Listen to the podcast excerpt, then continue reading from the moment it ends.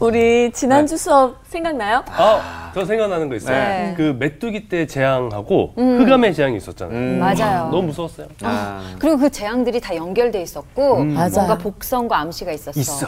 메뚜기는 흑암의 재앙을 아. 암시했어요. 아. 맞아요, 맞아요. 그리고 바로가 모세에게 다시 만나게 되면 너는 정령 죽을 거야. 맞아요. 라고 협박을 하는 게 이제 또 장자의 죽음을 어떤 그 예견하는 맞아요. 이게 참 그런 게 그런 있었어. 흐름이 있어. 네.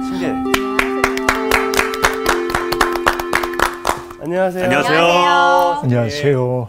어, 재앙 이야기를 그렇게 해맑게 즐겁게 하고 있었습니다. 그러네. 그러면 안 되는데. 무시무시한 네, 얘기입니다. 무서웠어요. 우리 옷까지 검게 입었었잖아요. 맞아요, 맞아. 흑암이라고. 네. 인생을 살다 보면 이제 그 재앙을 만나기를 원하지 않지만 부득이하게 그런 재앙을 마주치는 이들이 있죠. 여러분도 그런 경험이 있는지 모르겠습니다.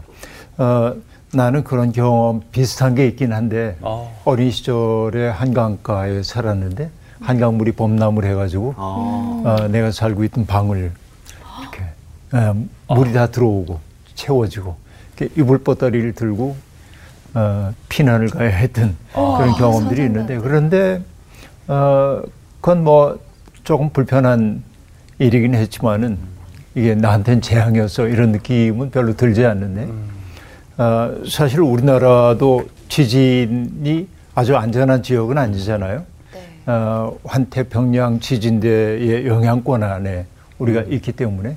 근데 우리 옛날에 소설가 가운데 한 분이 여기에 살다가 미국으로 이주를 했습니다. 오랫동안 소설 활동을 하지 않았어요.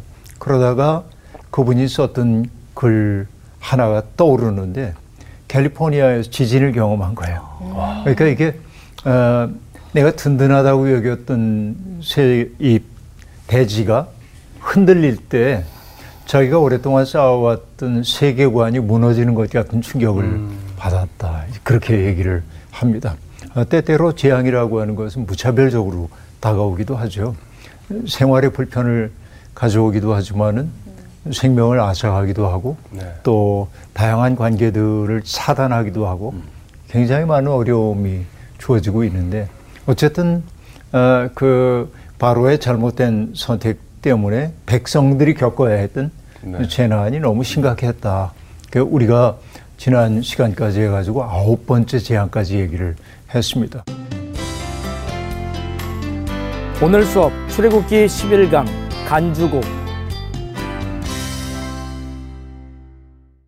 우리가 아홉 번의 재앙을 봤습니다만 물이 피로 변하는 재앙으로부터 네. 흑암의 재앙까지 정말 숨가쁘게 이어졌죠. 네. 재앙이 또 다른 재앙의 꼬리를 물고 이어지고 그렇죠. 그 재앙 속에 암시가 주어지고 예, 그 암시가 네. 실현이 되고 이 과정을 우리가 쭉 살펴봤습니다. 그러다가 이제 열 번째 재앙이 바로 나타나야 하는데 그 잠깐 멈춰 하는 것처럼 네. 어, 잠시 멈추고 있습니다. 마치 정말 장엄한 연주를 하고 있던 오케스트라가 딱 하다 쫙 조용해졌을 때 아, 사람들이 다 긴장하는데 네. 마지막 소리를 그냥 쫙 하는 것처럼 이, 런 느낌인 거죠. 이제 그렇게 볼 수 있습니다. 그 멈춤의 순간, 그 절정의 고요. 이 고요함이라고 하는 것도 정도가 있는데 그냥 고요한 것과 어마한 소란이 벌어지고 있다가 갑자기 찾아온 고요함. 이거는 굉장히 공포스럽게 네. 느껴질 수 있는 거라고 볼 수 있겠는데 그러니까 어, 오케스트라에서 지휘자가 딱 끝냈을 때 사람들은 휴 그러는 게 아니고 숨을 탁 멈추고 숨죽여요. 있죠. 네. 마지막 소리를 기다리잖아요. 네. 딱이 느낌이 이제 든다 하는 얘기입니다.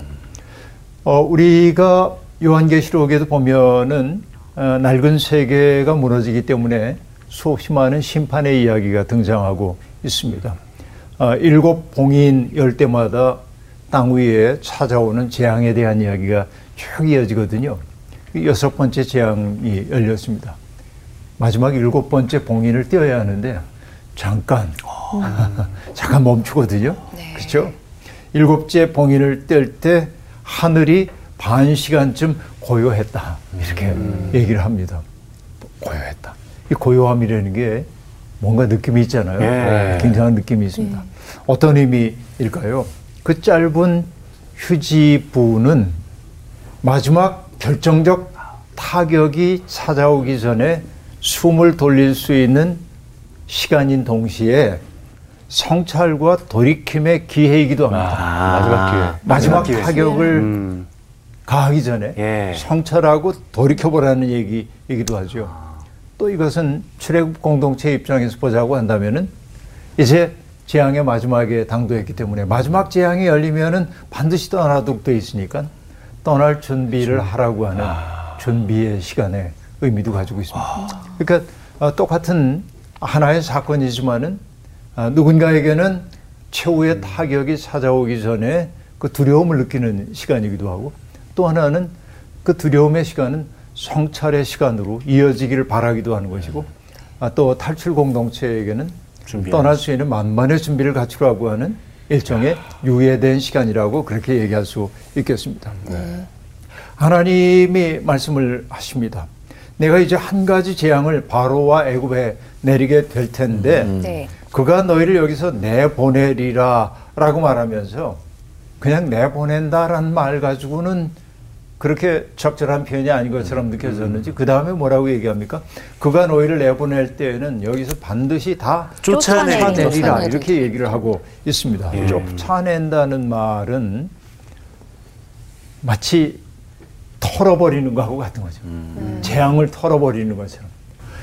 이제 정말 나가. 제발 나가줘. 제발 아. 나가줘. 어, 이런 그 느낌이 네. 아주 강렬하게. 그러니까 더 이상 견딜 수가 없어. 그러니까 너희 나가줘. 이렇게 얘기를 할 거라고 지금 얘기를 하고 있습니다. 근데 아, 뭐라고 얘기하냐면 백성에게 이렇게 전하라는 겁니다. 사람들에게 각기 이웃에게 은금 패물을 구하게 하라. 이렇게 얘기합니다. 네. 은과 금의 패물을 구하게 하라라고 예. 얘기합니다. 너무 낯선 이야기입니다. 왜 갑자기 이런 얘기죠? 두 가지의 의미가 있는 것 같습니다. 첫째, 나중에 나오는 얘기이긴 합니다만은 아, 하나님이 그 백성들과 언약을 이렇게 맺으셨을 때 계명을 주잖아요. 예. 반드시 네. 지켜야 할 계명들을 이렇게 주시는데 그 가운데 하나가 노예를 데리고 있을 때의 얘기입니다. 특별히 어, 노예를 삼지 말아야 하지만은 이방인들을 노예로 쓰는 건 그 당시에는 그냥 용납되던 일입니다. 히브리 사람이 경제적인 궁핍 때문에 결국은 자기의 그 자유를 부유한 사람에게 넘기고 종로로 타는 사람도 있잖아요. 이게 부득이 이제 역사 속에서 있을 수밖에 없는 일이었습니다. 그때 율법은 뭐라고 얘기하냐면 6년 동안은 그와 함께 살아도 되는데 7년째가 되는 해에는 내보내야 된다는 거예요. 그런데 내보낼 때 그를 빈손으로 보내면 안 돼요. 이게 빈손으로 보내면 안 돼. 그러니까 어떻게 하라고 얘기하냐면 내 양무리 중에서와 타작마당에서 포도주 틀에서 그에게 후히 줄지니 그렇게 말합니다. 후하게 줘야 돼. 인색하게 주면 안 돼요. 그러니까 내 하나님이 내게 복을 주신 그대로 너도 그를 복되게 함으로 그가 다시는 종의 멍에를 쓰지 않아도 될 만큼 한 미천 주란 얘기예요. 이게 이제 마땅하다는 얘기입니다. 예. 이게 하나님의 백성이 살아가는 방식이라는 거죠. 에, 고대 세계에서는 신분 사회가 뚜렷했습니다. 그렇죠? 그리고 신분은 세습되기도 했습니다. 노예의 자식은 노예일 수밖에 없는 거죠. 그러나 아, 그 하나님의 백성들이 만들어가고 있는 새로운 세상에서는 히브리인들끼리 서로를 노예로 삼으면 안 됩니다. 그렇죠? 노예로 삼으면 안 돼. 근데 부득이 삶의 정황 때문에 스스로 먹고 살 수 없는 사람들이 누구의 집에 들어와 기탁하여 노예처럼 살아요. 그때 그러니까 노예로 산다고 함부로 해- 해도 되는 게 아니고 그를 손님처럼 잘 대해야죠. 그리고 떠나 보내야 합니다. 반드시. 그때는 어떻게 하라고요? 후이. 한몫 후이 주어서 그가 일어설 수 있도록 해줘야 한다 하고 얘기합니다. 그렇게 본다고 한다면은 이 애굽 땅에서 그 출애굽 공동체가 나올 때 은과 금을 요구하라고 하는 얘기는 어떤 것이냐면 그 율법의 정신이 여기에 역으로 반영되어 있다고도 볼 수 있습니다. 그러니까 받는 게 당연하다. 그동안 네. 이 애굽이라고 하는 사회를 위해 너무나 많은 애를 썼기 때문에 이것도 하나 있을 수 있고 또 하나는 이 출애굽 사건이라는 게 바로의 체제와 하나님과의 싸움이었잖아요. 예. 네. 하나님이 최후의 승리를 거두시는 거죠. 예. 네. 승리자들은 전리품을 거두어갈 수 있죠. 옛날 전쟁은 그런 거잖아요. 예. 네. 그러니까 야훼가 바로의 체제와 싸워 이기셨기 때문에 그 백성들이 전리품을 거두듯 조이 사람들에게 은과 금을 요구할 자격이 있다 이렇게도 보는 거죠. 이게 두 가지 의미가 중첩되어 나타난다고도 그렇게 볼 수 있겠습니다. 자, 이게 이제 중요한데요. 네. 3절에 이렇게 얘기합니다. 여호와께서 그 백성으로 애굽 사람의 은혜를 받게 하셨고 또 그 사람 모세는 애굽 땅에 있는 바로의 신화와 백성의 눈에 아주 위대하게 보였더라 하고 얘기합니다. 여러분 모세가 위대하게 보였다고 하는 것은 와 모세 정말 대단한 사람이야 그런 말이 아니고 그냥 무서워. 아, 두려움에 대해서. 아, 저 두려움의 대상이에요. 이게 위대하다라고 한 말, 그러니까 정말 great해 그런 얘기가 아니고 보기만 해도 무서워. 저분을 통해 어떤 일이 우리에게 벌어질는지 몰라. 이런 그 두려움에 대한 이야기라고 봐야 하겠습니다. 그러니까 히브리인들이 눈앞에 있다고 하는 그 사실 자체가 자기들의 삶의 기반을 뒤흔들어 놓을 수 있다는 사실을 알기 시작했기 때문에 그들은 두려워할 수밖에 없다는 것입니다. 모든 사람이 알고 있어요. 한 사람만 빼고 아, 바로. 바로. 예. 바로 그 사람입니다. 그렇죠? 그래서 모세가 바로에게 얘기합니다. 사절에 보니까 밤중에 내가 애굽 가운데로 들어가리라 하고 말합니다. 자, 밤이라는 시간도 예. 두렵고 네. 밤이라는 시간은 사람들은 두려움의 시간으로 받아들인단 말이죠. 그 시간에 하나님이 애굽 가운데로 들어가신다고 얘기를 하고 있습니다. 하나님이 아니 계신 곳이 없는데 애굽 가운데로 들어간다는 표현을 굳이 쓰신 까닭은 뭐냐면 이 행위의 주체가 하나님이라고 하는 사실을 확고하게 보여주기 위한 표현이라고 네. 볼수 있습니다. 내가 애굽 가운데로 들어갈 거다 그렇게 얘기하면서 애굽 땅에는 모든 처음 난 것은 바로의 장자로부터 맷돌 뒤에 있는 몸종의 장자 모든 가축의 처음 난 것까지 다 죽을 거라고 얘기를 하고 있습니다. 그러니까 이 죽음이 얼마나 철저한 것인지에 대한 이야기를 할 때 처음에는 바로의 그 장자를 얘기한 다음에 일반 시민들은 말할 것도 없고 예. 그리고 심지어는 가장 하층민에 이르기까지 그렇다는 얘기를 하기 위해서 중간 얘기 뭐 바로 그다음에 신하 우리로 얘기하면 정일품 아무개 정일품 아무개 이렇게 다 얘기할 수 없잖아요. 네. 네. 그러니까 바로를 딱 얘기하고 그다음에 뭐냐면 맷돌 뒤에 있는 음? 맷돌 뒤에 있는 몸종의 장자도 죽을 거고 그리고 모든 가축의 처음 난 것까지 죽을 거다 이렇게 얘기를 합니다. 죽음 한 존재의 죽음 앞에서도 우리는 애도 할 수밖에 없는데 애굽 온 땅에 죽음이 이르지 않은 집이 없는 거죠. 그 때문에 어떻다고 얘기를 하는 겁니까? 애굽 땅에 전무후무한 큰 부르짖음이 있을 거다. 전무후무한 부르짖음이 있을 거다라고 얘기합니다. 그런데 이스라엘 백성들이 있는 곳에서는 개 한 마리도 짖지 않을 것이라고 얘기하는데 이 표현이 너무 그 생동감 있게 아, 나타나는데요. 뭐라고 얘기를 하고 있죠? 혀를 7절에 보니까 네. 개한 마리도 그 혀를 움직이지 아니하리니 네. 이 개가 짖지 않는다는 표현을 이렇게 네. 이 혀도 움직이지 않는다 하고 얘기를 하고 아, 있는 것이죠. 그러니까 구별되고 있어요. 네. 애굽 사람과 이스라엘 사람이 분명히 애굽 사람들은 큰 부러짐과 혼돈 가운데 있겠지만은 이스라엘 백성이 있는 곳에는 고요한 그 고요함은 불길한 고요함이 아니라 평화로운 고요함인 네. 겁니다. 개가 혀를 놀리지 않을 정도로 아무 일도 없는 것 같은 그런 때가 올 거다라고 얘기합니다. 근데 결국은 이 모든 일이 일어난 후에야 왕이 왕의 그 모든 신하들이 모세에게 와서 그에게 절을 할 것이고 음. 그리고 그들을 붙잡으려 하던 이들이 이제는 제발 나가달라고 할 거다. 이게 결국 뭐냐면 관계의 역전입니다. 이전에는 나가겠다고 하는데도 붙잡았는데 예. 이젠 좀 제발 나가달라고 그렇게 얘기를 하고 있는 것이죠. 그러나 역시 바로는 우리의 기대를 저버리지 않습니다. 아, 그런 징후들을 보면서도 그는 여전히 항복하지 않습니다. 그만한 위기로 넘어질 아, 이 체제가 아니다라는 과도한 자유 확신 속에 있기 때문에 그렇습니다. 그동안 제국에 닥쳐왔던 수많은 위기를 견뎠기에 내가 왕권을 유지할 수 있었다고 한다면 이 위기도 이길 만한 위기다. 난 반드시 아, 해결할 거다. 이런 과도한 자기 확신이 있습니다. 그냥 그 확신에 박수를 쳐주고 싶은데, 근데 이게 인간이 얼마나 무지한가를 네. 보여주는 대목이기도 합니다. 결국은 그런 확신이 아, 그 재앙을 초래하는 거죠.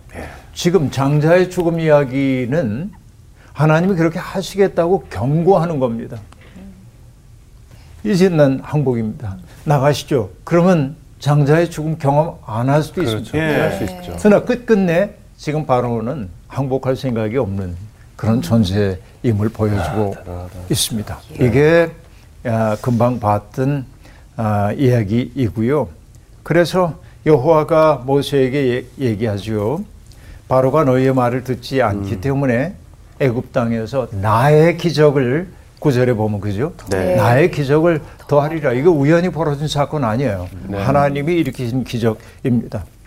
어, 모세와 아론이 이 모든 기적을 행하셨지만 바로의 완악한 마음은 어, 그 이스라엘 백성을 보내지 않았다. 이때 이제 모든 아, 기적을 행했다는 얘기는 아홉 번째 재앙까지의 얘기입니다. 아직 최후의 타격은 주어지지 않았어요. 경고만 있고요. 그리고 이제 12절, 아, 12장 이제 등장하는데요. 어, 12장 1절부터 어, 7절까지 성원 학생이 읽고 그 다음에 8절부터 14절까지를 공유 학생이 읽어 주세요. 네. 여호와께서 애굽 땅에서 모세와 아론에게 일러 말씀하시되 이 달을 너희에게 달의 시작 곧 해의 첫 달이 되게 하고 너희는 이스라엘 온 회중에게 말하여 이르라 이달 열흘에 너희 각자가 어린 양을 취할지니 각 가족대로 그 식구를 위하여 어린 양을 취하되 그 어린 양에 대하여 식구가 너무 적으면 그 집의 이웃과 함께 사람 수를 따라서 하나를 취하며 각 사람이 먹을 수 있는 분량에 따라서 너희 어린 양을 계산할 것이며 너희 어린 양은 흠없고 일년된 수컷으로 하되 양이나 염소 중에서 취하고 이달 열 나흔 날까지 간직하였다가 해질 때에 이스라엘 회중이 그 양을 잡고 그 피를 양을 먹을 집 좌우 문설주와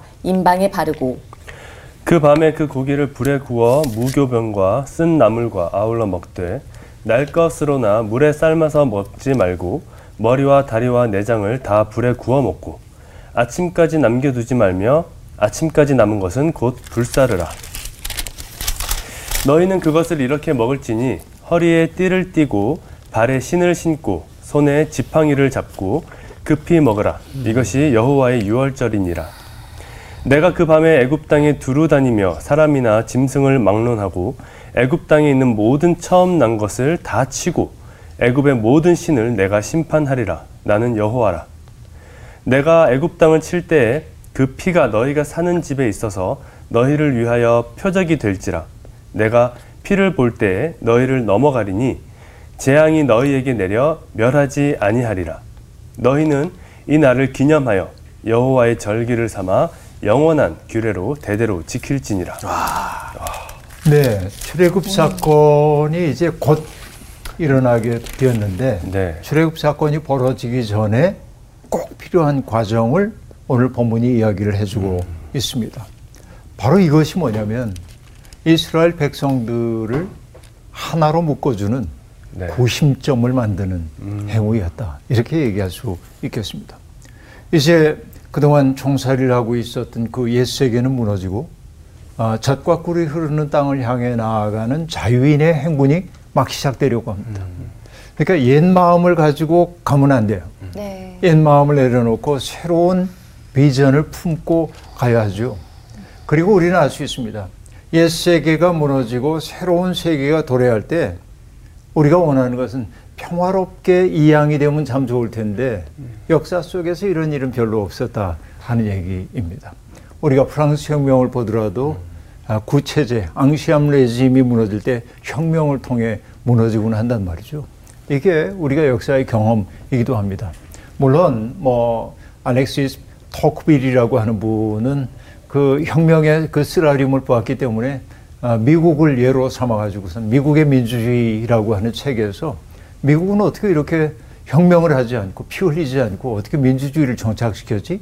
예, 그 연구를 과거에 이제 한 적이 있긴 하지만은 우리는 역사 경험을 통해서 낡은 체제가 무너질 때 새로운 체제가 나타나고 아, 무너, 무너지는 체제가 자기의 기득권을 유지하기 위해서 얼마나 치열하게 저항하는지 그 저항과 싸우기 위해 새로운 세상을 꿈꾸는 사람들이 어떻게 희생했는지를 알고 있죠. 그러니까 옛 세계와 새 세계는 평화롭게 교체되는 벼- 법이 별로 없습니다. 어, 반드시 많은 피를 흘리게 돼 있는 거죠. 이때 새로운 세계를 열어가고 있는 사람들은 그들의 꿈의 중심점이 꼭 있어야 하고 출애굽 공동체도 그러했다라는 얘기입니다. 아직은 민족으로 완전하게 형성되어 있다고 얘기할 수 없어요. 어떤 집안, 아브라함과 이삭과 야곱의 집안 사람들이 끈끈한 연대를 하고 있는지 모르지만은 그들만이 아니라 출애굽 공동체는 다른 이들도 내포하기 때문에 그들에게는 공동의 하나의 중심점이 필요했고 그 의례를 만드는 행위가 12장에 등장하고 있다 하는 얘기입니다. 하나님은 이제 장자의 죽음이라고 하는 결정적 사건을 애굽에 내리려고 할 때 그 결정적 사건, 그 사건을 통해 이스라엘 사람들이 탈출하게 되는 그 밤을 사람들에게 기억하라고 얘기를 한단 말이에요. 그, 그 결정적인 밤을. 그래서 뭐라고 얘기하냐면 그 달을 여기 이렇게 얘기합니다. 12장 2절. 이 달을 너희에게 달의 시작, 곧 해의 첫 달이 되게 하고, 자, 완전히 새로운 역사. 네. 완전히 새로운 역사로 돌입하는 그 첫 달로 삼으라고 얘기를 하고 있습니다. 이 첫 달의 이름이 에, 이스라엘 역으로는 아빕월이라고 얘기하는데 아빕 아비월. 아빕월이라고 얘기하는데 우리 우리에겐 익숙하지 않은 달의 이름이라고 볼 수 있습니다. 마치 아, 인디안들이 1월, 2월, 3월 이렇게 안 하고 네. 뭐 어, 새싹이 움트는 달, 뭐 무슨 달 이렇게 얘기하는 것처럼 그러니까 아비벌이라고 하는 것도 이제 비슷한데 곡식의 이삭 혹은 귀 이런 뜻이기도 하고 어, 사실 이제 아비비라는 게 봄이라는 뜻이기도 한데요. 그래서 여러분 잘 아는 도시 테라비브, 네. 테라비브, 텔은 언덕이라는 뜻이고 네. 아비브니까 뭐예요? 봄의 언덕입니다. 그렇죠. 아비비라는 게 이제 봄이라는 뜻도 있고 곡식의 귀 이삭 이런 뜻도 있고 이제 그런데 그러니까 아, 이스라엘하고 우리나라하고 의도가 비슷합니다. 의도가. 그러니까 우리의 봄과 거기의 봄이 대체로 맞아요. 그러니까 이 아비벌이 대체로 언제냐면 3월 혹은 4월입니다. 예. 그러니까 6월절이 그때 오는 거고 우리 부활절도 그렇게 이제 3월이나 4월에 오도록 되어 있죠. 이렇게 볼 수 있습니다. 그러니까 어, 농사력으로 얘기한다고 한다면은 만물이 막 피어나기 시작하고 생장하는 그때를 해의 첫 달로 삼는 거예요. 네. 근데 바로 그때가 출애굽이 일어나는 시기였기 때문에 어, 그때를 해의 첫 달로 삼으라고 그렇게 얘기를 하고 있습니다. 그리고 매우 흥미로운 대목이 뭐냐면 그 아비볼 그러니까 해의 첫달 열흘째 되는 날 이스라엘의 모든 가족들이 해야 할 일이 있었습니다. 그게 뭐였죠? 어린 양이나 염소 한 마리를 네. 취할지니 그랬어요. 네. 자 보세요. 아비벌 그냥 편의상 10일이라고 합시다. 네. 이때 하는 일이 뭐죠? 어린 양이나 염소. 염소. 염소. 양이나 염소를 택하여 가족별로 예. 한 마리를 택해요.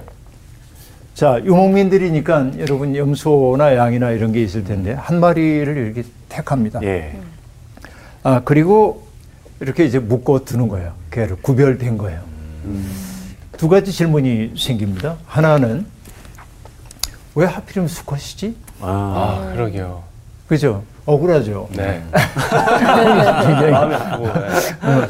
왜, 왜 스컷이지? 함- 하필이면 이제 그 생각이 이제, 이제 듭니다. 사실은 이제 뭐 애굽에 닥쳐올 장자의 죽음을 네. 암시하기 위한 것이기도 하지만은 아, 유목민이나 농사를 짓는 사람들에게 암컷은 수컷보다 훨씬 더 의미가 있습니다. 새끼를 낳 그렇죠. 왜? 네. 새끼를 낳는 거죠. 네. 재산이죠, 재산. 네. 음. 그런 뜻 있는 거죠. 배려가 그러면 담긴 거죠. 배려가 담겨 있다고 이제 볼 수 있겠습니다. 그 다음에 아, 지- 지시가 이렇게 내려옵니다. 식구가 적어서 두 사람밖에 없는데 한 마리를 잡으면 하루. 사이에 다 먹을 수가 없잖아요. 예, 예. 그러니까 재물을 다 먹, 재물을 바칠 만한 여력이 없는 사람들과 함께 협의를 해서 야. 적당한 분량을 계산하고 우리가 잡을게요. 함께 해요. 이렇게 하려는 거예요. 이게 뭐냐 공동체가 네. 만들어져요. 와. 이걸 통해서 공동체가 만들어져요. 예. 그러니까 이런 나눔은 공동체의 일치와 화합으로 위해 매우 중요한 의미를 갖고 있음을 알 수 있습니다. 그런데 아까 얘기한 두 가지 질문이라고 얘기했는데 왜 하필 수컷이에요? 하는 게 첫째였고 예. 네. 두 번째는 열 나흔 날 잡아야 되거든요. 어. 열 나흔 날. 근데 며칠 날 구별하라고 얘기했어요. 열흘 날, 예. 네. 10일 날 구별하라고 했죠. 열흘에. 네, 네. 네. 14일 날 잡는 거예요. 네. 4일이 있어요. 4일. 네. 이 4일의 의미는 뭘까요? 양 목욕시키나? 특별한 의미 있는 게 아니고 예. 네. 자 생각해 보세요 그 상황을 이게 우리를 대신해서 피를 흘려야 할 어린 양이야 예. 지나다니면서 봅니다 예. 보겠죠. 오늘도 보고 내일도 보고 예, 예. 그러면 어떤 느낌이 들까요? 정들죠. 안쓰럽고 안쓰럽고 예. 짠하고 네. 내 대신 얘가 죽는구나 예. 생각하죠 그때 이 나흘 동안에 어린 양은 거울이 되어 나를 바라보게 만들지 않겠어요? 음. 이 시간의 의미는 그런 거란 말이죠. 우리에게 너 자신을 좀 돌아봐라. 네. 그 시간. 딱 잡아다 그냥 잡는 거와 나흘 동안이나 장막 옆에 이렇게 두어가지고 얘가 이제 죽을 아이야. 그 우리 때문에 얘는 죽게 돼. 그때 내 마음이 어떨 거냐? 나를 돌아보라고 하는 그런 뜻이 있지 않겠나라는 얘기입니다. 그래서 열 나흔 날 해질 무렵에 잡는 것입니다. 사실 유목민들에게 가축이라고 하는 것은 단순한 짐승이 아닙니다. 그렇죠. 가족이나 마찬가지입니다. 오고 가면서 도살해야 할 짐승을 바라보며 그들은 어떤 생활을 했을까요? 나의 생명은 이런 존재들의 희생 덕분이구나 라는 생각을 좀 가져보라고 하는 얘기입니다. 그래서 여러분 우리가 이제 scapegoat라고 한 말을 하는데 이제 희생양이라고 번역하지만은 고트가 염소니까 희생이 염소이기도 한데 네. 희생양 우리가 이제 늘 그 사용하는 아, 맞아요. 희생양. 예. 하는데 양이라고 얘기하죠.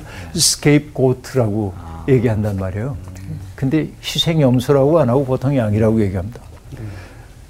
희생제의에 사용되고 있는 희생양들의 의미는 뭐냐면은 어떤 집단 내부의 갈등이 심해지고 아, 그리고 혼돈이 찾아오게 될 때 막 내 속에도 못 견디겠어 이제는 더 이상 내 속에 막어그 뭔가 분노, 네. 어, 감정, 폭발하고 싶은 이런 것들이 막 있단 말이에요. 그래서 그 감정을 정훈 씨, 나훈 씨, 성원 씨, 휘 씨한테 마구 하면 인, 인간의 세상이라는 건 네. 혼란으로 갈 수밖에 없죠. 그때 뭐냐? 사람들은 희생양을 만들므로 폭력이 그들에게 집중되도록 만들기도 했단 말이에요. 근데 이게 희생양 만들기 문화라는 게 굉장히 어떻게 보면은 아, 인류학적으로 보면 그런 의미를 갖지만은 희생당하는 이들에게는 너무 고통스러운 일이란 말이죠. 가혹해요. 마치 일본에서 관동 대진이 일어났을 때그 폭력의 열정들 막 두렵고 그러니까 그걸 누구에게 조선, 사람들이 네. 우물에다 독약을 탄다, 조선인들이 공격한다 이런 거 아닙니까? 예. 그렇죠.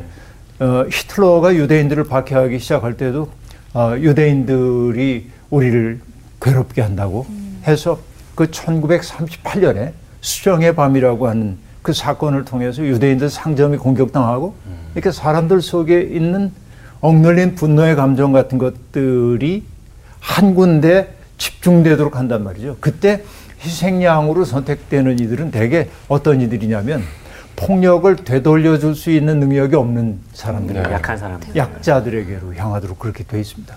그러니까 이게 희생양 만들기 문화라고 하는 것은 어, 제의적 폭력일 수도 있지만은 이게 아, 정말 역사 속에서 반복될 때 너무나 많은 억울함을 만들어내는 것이기도 하죠. 그런데 이렇게 의례 속에서 내 속에 부글부글 끓고 있는 이런 것이 아니고 나의 죄성을 살피게 만들고 그리고 나흘 동안이나 바라보면서 아, 그 나를 위해 희생당하는 저 염소 혹은 양을 바라볼 때 내 속에 있는 폭력적 생각들을 정화할 수 있는 기회를 삼았단 말이죠. 의례를 통해서. 이게 이제 이 희생양 만드는 문화라고 볼 수 있겠는데요. 여기 보면은 어린 양 혹은 뭐 염소를 잡아서 피는 어떻게 해야 합니까? 양을 먹을 집 좌우 문설주와 인방, 상인방에 발라야 하는데 피를 손으로 찍어 바르면 안 되니까 우슬초라고 하는 식물을 단으로 엮어서 그거를 찍어서 인방과 문설주에 이렇게 바르도록 돼 있고요. 그 다음에 고기는 반드시 불에 구워 먹어야 했고요. 그리고 이 6월절 식사에서 빠지지 않는 게 무교병이라고 하는 것이고 예. 무교병. 무교병이 뭔지 아시죠? 무교병이 뭐죠? 그 누룩을 넣지 않고 그렇죠. 누룩을 넣지 않은 빵을 예, 무교병이라고 그렇게 얘기를 합니다. 그리고 이 그 6월절 때는 무교병과 더불어 먹어야 하는 게 뭐였죠? 쓴나물. 쓴나물. 쓴나물을 먹어야 했습니다.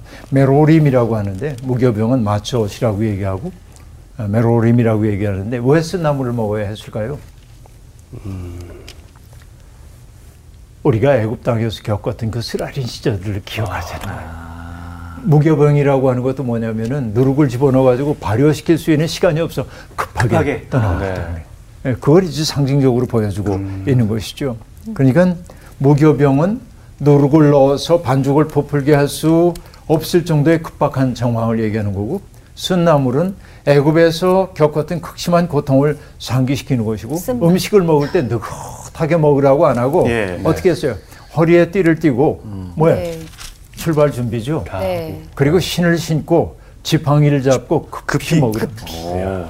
그러니까 이게 의례적인 식사예요. 네. 그러니까 이런 6월절 의례를 통해서 하는 일은 뭐냐면 첫 번째 6월절을 기념했던 사람들이 경험했던 그 마음의 급박함 같은 것들을 내 속에서 재현하는 것이고 그 얘기는 다시 얘기하면 어떤 얘기냐면 그 6월절 사건이 과거에 벌어졌던 하나의 사건이 아니라 우리도 운명적으로 동참하는 사건임을 의례를 통해 경험하는 거예요. 이게 중요해요. 이, 게 예. 온몸으로 경험하는 그와 같은 아, 행위인 것이죠. 그러니까 6월절 공동 식사라는 게 하나님의 구원 역사를 상기시키는 기억의 매체라고 얘기할 수 있겠고요. 6월절 음식은 그날 저녁에 다 먹어야 했습니다. 그리고 다음날 아침까지 남겨두면 안 되는 것이었습니다. 그리고 부득이 남은 것이 있다고 한다면 아침에 태워버려야 했습니다. 왜 이게 의뢰이기 때문에 그렇습니다. 그리고 하나님이 말씀하십니다. 그 밤에 하나님의 애굽 땅을 두루다니면서 사람이나 짐승을 막론하고 애굽 땅에 있는 모든 것들 처음 난 것을 칠 것이고 네. 그리고 애굽의 모든 신을 심판할 거라고 얘기합니다. 그런데 죽음의 사자가 애굽 온 땅을 다녀요 이렇게 가다가 이집 들어갈까 그러는데 문설주와 상인방에 어린 양의 피가 묻어 있으면은 거기를 넘어서. 뛰어넘어갔다. 그래서 여러분 6월절이라는 게 6월절이 아니고 이게 아니죠. 네. 그래서 이게 너무 넘을 유자이고요. 그 다음에 월이라고 하는 것도 초월한다 할 때 넘을 네. 월자이고 그래서 이렇게 6월절 뛰어넘는다. 영어로는 pass over 이렇게 얘기합니다. 넘는 거예요. 그러니까 6월절이 6월 달에 있는 거구나 이렇게 생각하면 안 되고 6월은 저런 뛰어넘는 아, pass over의 뜻이 있다고 그렇게 얘기를 해야 하겠습니다. 그래서 내가 피를 볼 때 너희를 넘어갈 텐데 재앙이 너희에게 내려 멸하지 아니하리라 라고 얘기를 합니다. 그래서 많은 사람들이 6월절 그때 희생당하는 어린 양과 우리를 위해 피 흘려 돌아가신 예수 그리스도를 일치시켜 설명하는 경우가 아주 많이 있습니다. 세례자 요한이 제자들과 함께 있다가 예수님이 지나가시는 것을 보고 보라 하나님의 어린 양이로다 이렇게 얘기한다. 예. 바로 이런 유월절을 연상시키는 얘기임을 우리가 어렵지 않게 알아차릴 수 있습니다. 그러나 어쨌든 우리가 그런 연상은 해볼 수 있지만은 이게 유월절 어린 양이라는 게 예수 그리스도를 예고하는 거야 이렇게 얘기하는 건 과한 해석으로 보입니다. 일치되는 부분들이 있지만은 우리가 그렇게 이제 봐야 하겠죠. 앞서 우리들이 얘기를 했습니다. 보면은 아, 아홉 번의 재앙이 나타났고 이제 열 번의 재앙이 바로 이렇게 이루어지지 않을 까닭에 뭐라고 얘기를 했죠? 돌이킬 수 돌이킬 있는 시간. 시간. 아, 돌이킬 수 있는 자기를 성찰하고 네. 돌이킬 수 있는 기회를 주기 위한 네. 것이었고 그뿐만 아니라 출애굽 공동체에게는 준비할 수 준비할 수 있는 그런 시간을 주기 위한 것이었다라는 네. 얘기입니다. 그러니까 하나님은 끝까지 바로가 돌이키기를 바라셨던 것 같아요. 그러니까 하나님이 너무나 기뻐하며 재앙을 내리지 않았어요. 하나님도 세상에 존재하는 모든 것들이 당신의 작품이란 말이에요. 우리가 하나님을 창조주로 믿는다고 하는 것은 세상에 존재하는 모든 것들이 하나님과 무관하지 않다는 얘기죠. 그러니까 여러분 나의 작품을 내가 어떻게 함부로 대하겠어요? 나의 작품을. 그렇죠? 그러니까 내 작품을 소중히 여겨요. 그런데 내 작품이 내 작품이 나의 다른 작품들을 너무나 험하게 다루고 이럴 때 작품의 창조자는 그 작품을 깨뜨릴 수밖에 없단 말이죠. 그죠? 이게 하나님의 마음 아픔이에요. 하나님이 기뻐하면서 그 일을 하실 리가 없다고요. 그러니까 어, 우리가 알아차려야 하는 것은 바로 그런 지점이라고 볼 수 있겠습니다. 그래서 어, 이 재앙 이야기를 보면서 야 신난다. 우리 하나님 정말 능하셔. 이럴 게 아니라 하나님의 마음 아픔을 알아차려야 한다. 네. 아니죠. 하나님은 하고 싶지 않았어요. 그렇게. 근데 끝끝내 하나님의 뜻을 알아듣지 못하기 때문에 부득이 이런 고난을 그 땅에 가져갈 수밖에 없었고 어, 그러나 하나님은 역시 이스라엘 백성과 애굽 사람들을 구별하셔서 마치 흑암이 온 땅에 덮였을 때 애굽 온 땅이 어두워지만은 이스라엘 백성들이 있는 곳에 빛이 있었더라라고 얘기하는 것처럼 무차별적인 죽음처럼 보이지만은 그 죽음이 질서 있는 죽임을 보여주기 위해서 이스라엘 백성들이 있는 곳에서는 죽음의 사자가 돌아다녀도 개 한 마리도 혀를 놀리지 않을 거다 이렇게 예고함으로써 하나님의 뜻이 어디에 있는지를 우리에게 보여주고 있습니다. 오늘 수업 마치겠습니다. 고맙습니다. 감사합니다. 이게 이제 말씀이기도 하지만 이스라엘의 역사잖아요. 네. 그 장자 사건 전에 그 폭풍 전야 시간의 그렇죠. 어떤 그 어. 분위기, 어막 준비 기간 이런 것들을 약간 제가 잠시나마 어렴풋이나마 좀 이렇게 느껴볼 수 있는 약간 그런 게 수학이었던 시간이었던 것 같아요. 네. 저도 그 4일의 시간이 되게 와닿아요. 어. 희생양을 딱 준비하고 잡기까지의 그 4일. 그 희생양을 바라보는 게 거울 같다고 하셨잖아요. 그, 그 얘기가 굉장히 와닿았어요. 네.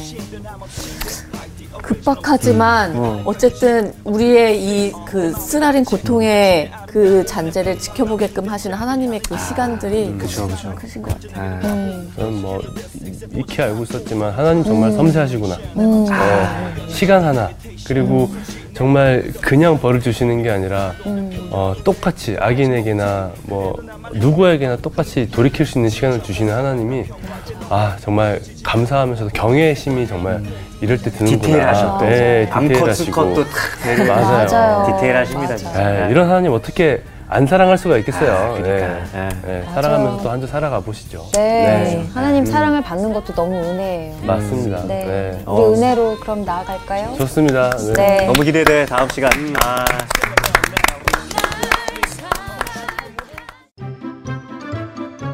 이번 주 퀴즈입니다. 애굽의 요술사들이 따라하지 못한 재앙은 무엇인가요? 1번 물이 피로 변함, 2번 개구리, 3번 이. 정답을 아시는 분은 CBS 성서학당 홈페이지나 카카오톡 채널을 이용하시면 됩니다. 선정되신 분들에게는 대한성서공회에서 발행한 성경, 성경 통독을 위한 최고의 잡서 성경 2.0, 성서학당 선생님들의 저서 중 하나를 드립니다.